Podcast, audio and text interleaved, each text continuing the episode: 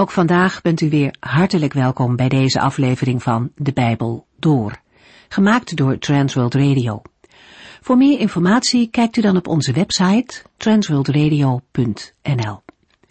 In deze serie gaat u in vijf jaar tijd met ons de Bijbel door, van Genesis 1 tot en met het laatste vers in Openbaring 22. We lazen de vorige keer in Psalm 32 de Heere houdt zijn oog op u gericht. Dat is een mooie uitdrukking om even bij stil te staan. Als de Heere kijkt, dan is dat niet oppervlakkig, dat gaat veel verder dan een vluchtige blik. Hier staat niet dat hij even kijkt, maar dat zijn oog op u gericht is.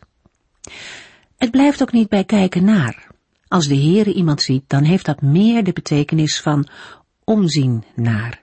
De Heere is bijvoorbeeld diep geraakt door de nood van de duizenden mensen wanneer hij ze ziet rondwalen. Hij is met ontferming over hen bewogen en neemt er de tijd voor om hen over God te vertellen. Zo zijn er verschillende voorbeelden waarin de Heere naar de zijne omkijkt. De discipelen die op het meer varen er zware tegenwind hebben. Jezus ziet hen vanaf de kant en komt naar hen toe. Vanaf het kruis als hij zelf zwaar moet lijden, ziet hij Maria's verdriet en hij geeft Johannes de opdracht om voor haar te zorgen. De Heere ziet mensen staan en tegelijkertijd ziet hij ook wat er in iemand omgaat. Als hij de Samaritaanse vrouw ontmoet die vele mannen heeft gehad, dan ziet hij haar verdriet, haar diepste nood. En stap voor stap laat hij haar zien met wie ze spreekt, de Zoon van God, die de nood van mensen kan oplossen. In Psalm 32 spreekt David over de leiding van God. Hij had gezondigd en hij zweeg daarover. Maar ook al wist geen mens ervan, de Heere had het wel gezien. En God liet de moeite toe in Davids leven om hem op zijn zonde te wijzen, zodat hij die zou beleiden en opruimen. Dan komt er weer ruimte voor lofprijzing. Vol vertrouwen zegt David dan, dat de Heere hem ziet en de weg wijst die hij moet gaan. De Heere is betrokken en hij laat zijn kinderen niet zomaar de verkeerde kant op gaan. Voor we verder gaan met Psalm 34, nog even wat in 2 Kronieken 16 staat. Want daar staat het zo. Want de ogen van de Heere speuren heen en weer over de aarde op zoek naar mensen die hem zijn toegewijd, zodat hij zijn grote macht kan tonen door hen te helpen. Psalm 34 vormt een alfabetisch acrostigon, waarbij ieder vers begint met de volgende letter van het Hebreeuwse alfabet. Een acrostigon wordt ook wel een naamdicht of lettervers genoemd. Voor de meeste mensen is het bekendste voorbeeld van een acrostigon de tekst van het Nederlandse volkslied. In de originele vorm bestaat het Wilhelmus uit coupletten waarvan de eerste letters samen de naam Willem van Nassau vormen. In de Bijbel komen we een acrostigon of lettervers vaker tegen. Het Bijbelboek Klaaglieder is bijna helemaal in de vorm van het acrostigon geschreven.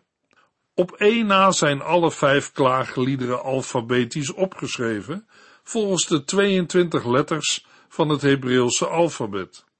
We zagen deze opbouw al eerder bij de psalmen 9, 10 en 25 en nu ook bij psalm 34. In sommige edities van de Statenvertaling wordt naar de acrostigons verwezen door de namen van de Hebreeuwse letters bij de tekst op te nemen. Ook het eerste hoofdstuk van het Bijbelboek Nahum is grotendeels opgebouwd als een acrostigon of lettervers. De volgorde van de Hebreeuwse letters is bij Psalm 34 onregelmatig, net als bij Psalm 25. We mogen daarom aannemen dat dit een bewuste keuze van de dichter is. In de opbouw ontbreekt de zesde letter van het Hebreeuwse alfabet. Het totaal aantal verzen van Psalm 34 zonder het opschrift, dat buiten de alfabetische volgorde valt, komt toch uit op 22 doordat aan het slot nog een vers volgt dat begint met de zeventiende letter van het Hebreeuwse alfabet. Daarvan is het effect dat de eerste, de middelste en de laatste letter van de reeks samen een Hebreeuws woord vormen dat leren betekent. Het kan dan ook geen toeval zijn dat juist dit werkwoord, leren, voorkomt in juist het middelste vers van de alfabetische reeks. De opbouw van Psalm 34 ondersteunt dan ook op kunstzinnige wijze de boodschap van de psalm. Vaak worden de alfabetische psalmen gerekend tot de wijsheidspsalmen en ook inhoudelijk heeft Psalm 34 daar kenmerken van. Met name in de tweede helft van het lied, waar het didactische element overheerst, in de versen 10 tot en met 23. Het eerste deel, vers 2 tot en met 9, heeft een ander karakter en wordt vaak in verband gebracht met een dank- of lofpsalm. Beide helften van de psalm kunnen op inhoudelijke gronden verder onderverdeeld worden. Psalm 34 vers 1 Een lied van David Gemaakt nadat hij zich bij Abimelech gedroeg als een krankzinnige, waardoor deze hem wegstuurde en hij ontkwam. Het opschrift boven de psalm wijst David als auteur aan en beschrijft ook de situatie waarop het lied betrekking heeft, namelijk toen David zich als een waanzinnige voordeed bij Abimelech, de koning van de Filistijnse stadstaat Gad. In 1 Samuel 21 vers 11 wordt deze koning Agis genoemd. Mogelijk was Abimelech, wat mijn vader is koning betekent, een ambtsnaam van de Filistijnse koningen, zoals Farao dat was in Egypte. Abimelech joeg David weg, zodat hij veilig kon ontkomen. Voor David was het een zeer bedreigend moment.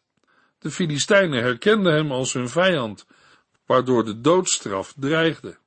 In Psalm 56 getuigt David dat hij in deze levensbedreigende situatie op de Heere bleef vertrouwen.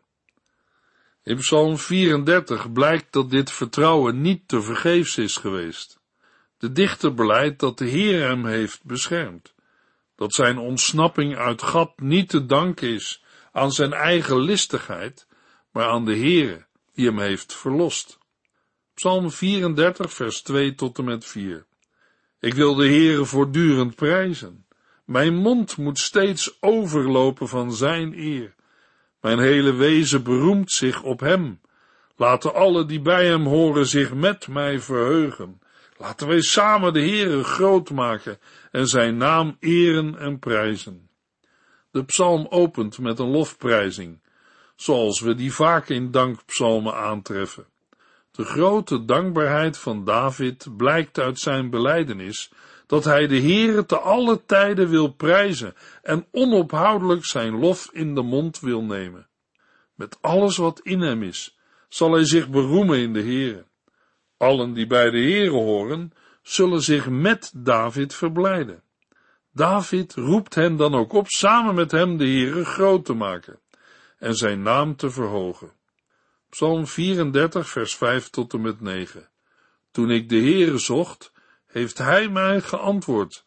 Hij heeft mij uit mijn vreselijke kwelling gered. Wie naar Hem opziet, straalt van vreugde en kan Hem met blijdschap aanzien. Ik was er zo ellendig aan toe, maar toen ik naar de Heere riep, heeft Hij naar mij geluisterd. Hij verloste mij uit alle ellende. De engel van de Heere staat hen die ontzag voor Hem hebben, altijd bij en verlost hen. Probeer het maar, dan zult u ontdekken hoe goed de Heer is. Gelukkig is degene die bij Hem bescherming zoekt. De uitbundige lofprijzing waarmee het lied opent, heeft een concrete aanleiding. De Heere heeft David gered uit benauwdheid. In de volgende verse getuigt hij van deze uitredding. In zijn ellende zocht David de Heere, en God antwoordde hem door hem te verlossen uit al zijn angsten. Wat voor de dichter gold, geldt voor ieder die op de Heere vertrouwt. Daarom beleidt David dat wie op de Heere ziet, zal stralen van vreugde. De Heere zal hen net als David redden uit hun nood. Zij zullen niet beschaamd worden. In vers 7 herhaalt de dichter zijn getuigenis in andere woorden. Door zichzelf te typeren als ellendig, schetst David zijn uitzichtloze situatie waarin hij verkeerde. Maar de Heere hoorde zijn roepen en verloste hem uit al zijn benauwdheden. Net als na het getuigenis in vers 5 volgt op het getuigenis van vers 7 een beleidenis die weerspiegelt hoe David zelf zijn verlossing heeft beleefd. De engel van de Heere staat bij en verlost hen die in God geloven. In vers 9 sluit David zijn getuigenis af met een oproep en een zaligspreking. Hij spoort de gemeenschap aan zelf aan de lijve te ondervinden dat de Heere goed is. Wie hieraan gehoor geeft, wie bij hem schuilt, is een rijk gezegend mens. De engel van de Heere wordt niet meer dan drie keer in de psalmen genoemd. Eén keer in psalm 34 en twee keer in psalm 35. We zijn al eerder op de persoon van de engel van de Heere ingegaan, daarom doen we dat nu niet. Maar ik geloof dat in het Oude Testament de engel van de Heere de openbaring is van Jezus Christus. In het Nieuwe Testament vinden we de term de engel van de Heere niet terug, omdat de Heer Jezus in het Nieuwe Testament een mens is van vlees en bloed. Psalm 34, vers 10 tot en met 15. Heb diep ontzag voor de Heere, alle gelovigen, want wie hem dienen, zullen nooit gebrek lijden. Zelfs sterke jonge leeuwen komen wel eens om van de honger, maar wie de Heere zoekt, komt niets tekort. Kom maar, kinderen, en luister goed naar mij. Ik zal u leren wat het betekent ontzag te hebben voor de Heere. Wie van u houdt van het leven en wil graag gelukkig zijn, houd dan uw tong in bedwang en laat geen leugen over uw lippen komen. Keer het kwaad de rug toe en doe wat goed is. Probeer in vrede te leven. Streef daarna met heel uw hart. Het tweede deel van Psalm 34 heeft een onderwijzend karakter, zoals we dat in de wijsheid psalmen aantreffen. Al sluit de inhoud van met name de versen 10 en 11 nauw aan bij vers 9. De onderwijzing in de versen die volgen betreft het leven in ontzag voor de Heer.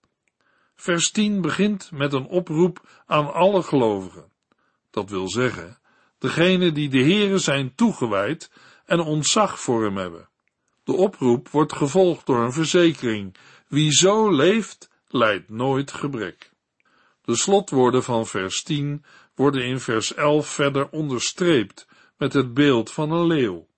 Ondanks hun kracht en jachtinstinct komen zelfs jonge roofzuchtige leeuwen wel eens zonder prooi te zitten. Maar wie de Heere zoeken, wie leeft in ontzag voor en vertrouwen op hem, zal het aan niets ontbreken. Bij God telt niet het recht van de sterkste, maar een leven in nederigheid en ontzag. Vanaf vers 12 wordt de onderwijzende toon nog verder doorgezet. Als een wijsheidsleraar roept David zijn hoorders op naar hem te luisteren, zodat hij hen kan leren wat ontzag hebben voor de Heere inhoudt. In vers 13 begint de onderwijzing met twee retorische vragen. Vanuit de overtuiging dat ontzag voor de Heere leven brengt. Het veronderstelde antwoord op de vragen wie van u houdt van het leven en wil graag gelukkig zijn, is natuurlijk iedereen. Door zijn onderwijzing op deze manier in te leiden, betrekt David zijn hoorders persoonlijk bij de onderwijzing en vestigt hij de aandacht op het volgende dat hij gaat zeggen in vers 14. De weg naar het leven en ontzag voor de Heere heeft direct te maken met je levenswandel, in het bijzonder met wat je zegt.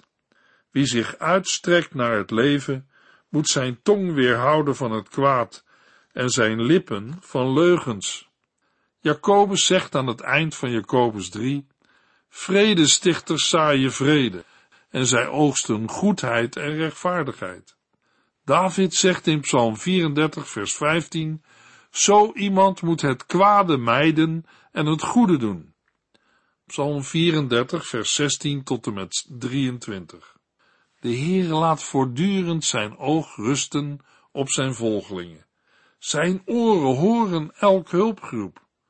Maar de Heere keert zich tegen hen die zondigen. Van hen wil hij niets meer weten.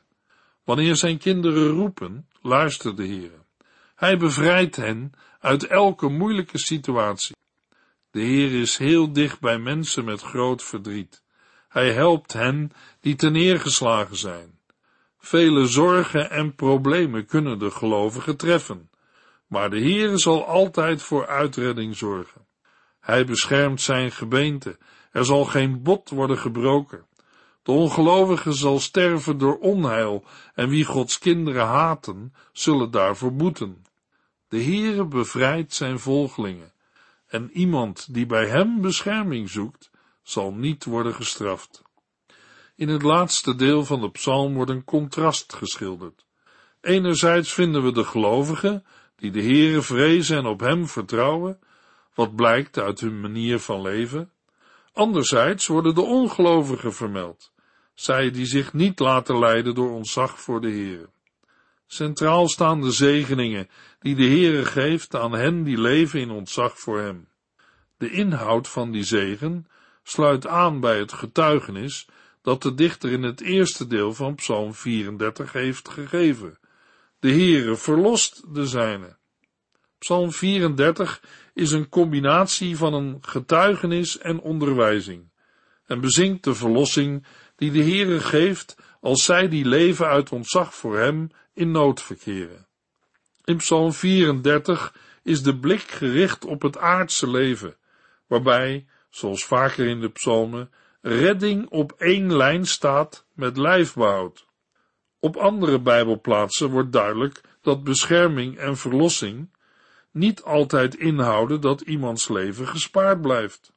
Toch mogen gelovigen verzekerd zijn dat zelfs als hun lichaam gedood wordt, hun leven nog steeds veilig is bij de Heere, die de zijne vasthoudt, zelfs door de dood heen. Op verschillende plaatsen in het Nieuwe Testament wordt Psalm 34 aangehaald. In de eerste brief van Petrus gebeurt dat zelfs meerdere keren. In Johannes 19, vers 36 citeert Johannes vanuit het Oude Testament dat geen been van hem gebroken zal worden, wat vervuld werd doordat bij de kruisiging geen been van Jezus werd gebroken, zoals wel van de gekruisigde naast hem. In het licht van de psalmcitaten over de leidende, rechtvaardige, die Johannes eerder in hetzelfde hoofdstuk citeert, is het aannemelijk dat ook Psalm 34 vers 21 op de achtergrond meeklinkt. Hiermee sluiten we de bespreking van Psalm 34 af en lezen verder in Psalm 35. Psalm 35 is een individuele klaagpsalm, waarin de dichter David zich beklaagt over vijanden die hem aanvallen en waarin hij de Heer om hulp smeekt. Het lied bestaat uit drie delen van min of meer dezelfde lengte. In alle drie de delen bidt David dat de Heere hem te hulp zal komen en zijn vijanden zal treffen met het onheil dat zij verdienen. Daarbij moeten we zeggen dat dit gebed in het eerste en derde deel meer op de voorgrond staat dan in het middelste gedeelte. In het middelste gedeelte overheerst meer de klacht over de vijanden. Alle drie de delen eindigen met een vooruitblik naar het dankgebed dat de dichter na zijn verlossing wil aanheffen. De aanvallers worden op verschillende manieren beschreven. In het eerste deel van de psalm overheersen militaire begrippen en wordt gesproken over vijanden die David naar het leven staan. In het tweede en derde deel gaat het om mensen die over David een vals getuigenis afleggen en zich verheugen nu onheil hem bedreigt. Als de beelden letterlijk worden opgevat, moeten we de psalm lezen tegen de achtergrond van een combinatie van militaire dreiging en ondankbare valse beschuldigingen. Met betrekking tot het leven van David zou dat kunnen slaan op de periode van vervolging door Saul, die David militair bedreigde op grond van valse verdenkingen, of op de tijd van zijn koningschap, waarbij we ons dan moeten voorstellen dat terwijl vijanden Jeruzalem bedreigen, het volk zich kritisch uitlaat over de koning. Het is ook mogelijk dat de beelden, of in elk geval de militaire termen, meer duiden op een noodsituatie in het leven van David, waarover in Psalm 35 niet veel wordt gezegd. Psalm 35, vers 1 tot en met 10. Een lied van David. Heren, als sommigen met mij argumenteren, wilt u dan voor mij antwoorden? Als iemand mij aanvalt, vecht u dan voor mij terug. Neem uw wapens op en kom mij te hulp. Val mijn achtervolgers aan. Laat mij weten dat u mij zult verlossen. Laat hen die mij willen doden voor schut staan. Laat hen die slechte plannen tegen mij beramen, beschaamd afdruipen. Verstrooi hen als kaf in de wind. Op het moment dat uw engel hen neerslaat. Zij gaan op donkere, glibberige wegen, en de engel van de Heere achtervolgt hen daarop. Want zonder aanleiding spanden zij een net voor mij en groeven een valkuil om mij te vangen. Ik hoop dat zij zonder het te merken zelf omkomen, dat ze in hun eigen kuil zullen vallen. Ik verheug mij in de Heere, ik zing een loflied over zijn hulp en bevrijding. Alles in mij juicht. Heere, wie kan u evenaren? U bevrijdt arme en beproefde mensen van hun onderdrukkers en berovers. De psalm opent abrupt met een noodkreet, gericht tot de Heere, die wordt voorgesteld als een tot de tanden gewapende strijder. Dat het lied zo abrupt opent, onderstreept hoezeer het water de dichter aan de lippen staat. Er is als het ware geen tijd meer om het gebed in te leiden.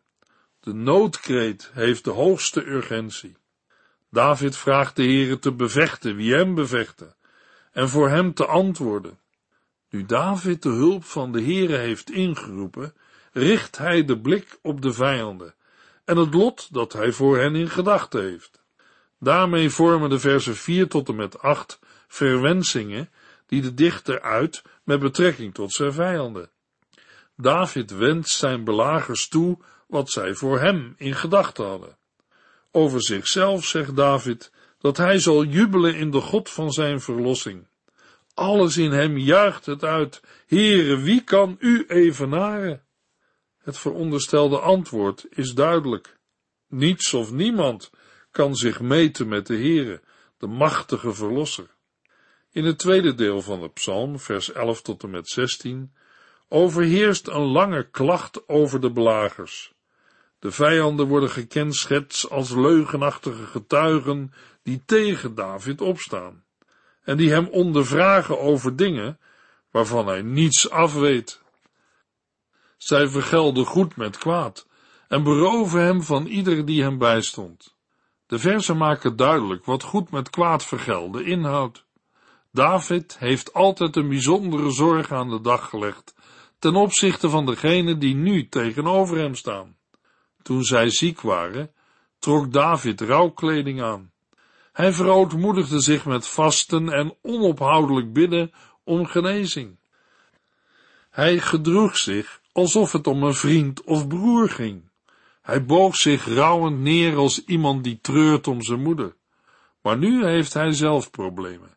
En daar hebben zijn tegenstanders leedvermaak over. Dreigend spannen zij tegen hem samen. Aanvallers die hij niet eens kende, verscheurden hem en houden zich niet stil. Een kring van ongelovige spotters bedreigen hem. Na deze lange klacht spreekt David opnieuw direct de Heer aan. Hoe lang zal hij het nog aanzien? Verlos mij toch, ik ben eenzaam, laten zij mij niet verslinden. Dan zal ik u te midden van alle gelovigen geloven, u prijzen waar iedereen bij is. In het derde en laatste deel van Psalm 35, vers 19 tot en met 28, spreekt David geen verwensingen meer over zijn vijanden uit, maar heeft hij het over hoe zij hem behandelen. Laten zij ophouden leugens te vertellen.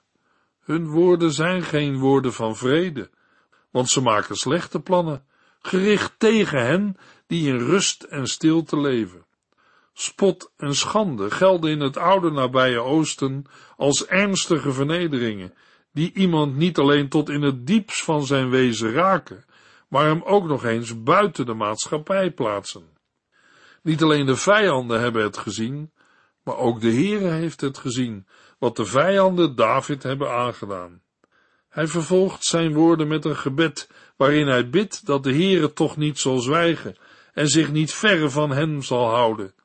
In sterke bewoordingen roept David de Heere op in beweging te komen en recht te spreken in de zaak van de dichter.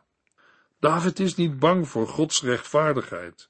Integendeel, als de Heere zijn rechtvaardigheid toont, betekent dat verlossing voor de zijne. Laten zij toch niet spottend bij zichzelf zeggen, ha, nu gebeurt wat wij willen. We hebben hem eronder gekregen. We hebben hem verslonden. David vervolgt zijn gebed met een contrast dat zijn eigen situatie in een breder perspectief plaatst. David hoopt dat al zijn vijanden te schande worden gemaakt. Hij wil dat alle mensen die verlangen naar zijn vrijspraak zullen juichen en zich verheugen. Ja, dat zij voortdurend de Heere zullen groot maken en zeggen, de Heere trekt zich het lot van zijn geliefde dienaar aan. David zelf zal dag in en dag uit spreken over Gods rechtvaardigheid en hem loven en prijzen. In Psalm 35 klinkt Davids noodkreet op een moment dat hij in het nauw gedreven is en vreest voor zijn leven. Hij roept de Heere aan met de bede hem te hulp te komen.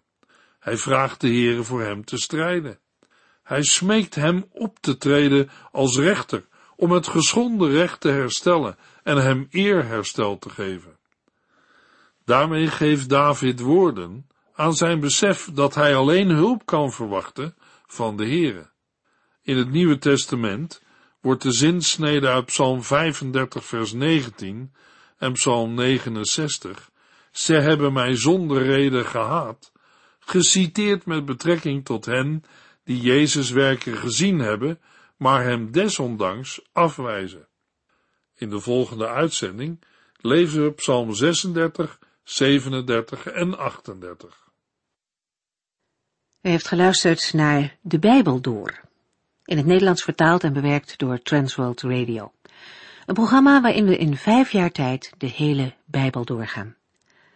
Als u wilt reageren op deze uitzending of u heeft vragen, dan kunt u contact met ons opnemen. Tijdens kantooruren kunt u bellen op 0342 47 8432. 0342 47 8432. Ook kunt u een e-mail sturen naar de transworldradio.nl en natuurlijk kunt u ook via de post ons bereiken. TWR, postbus 371, postcode 3770, AJ in Barneveld. Dit programma werd gepresenteerd door Cor Weda en Ike André. Techniek was in handen van Odin van Voerkom. En wij allemaal bedanken u voor het luisteren. Graag tot de volgende keer.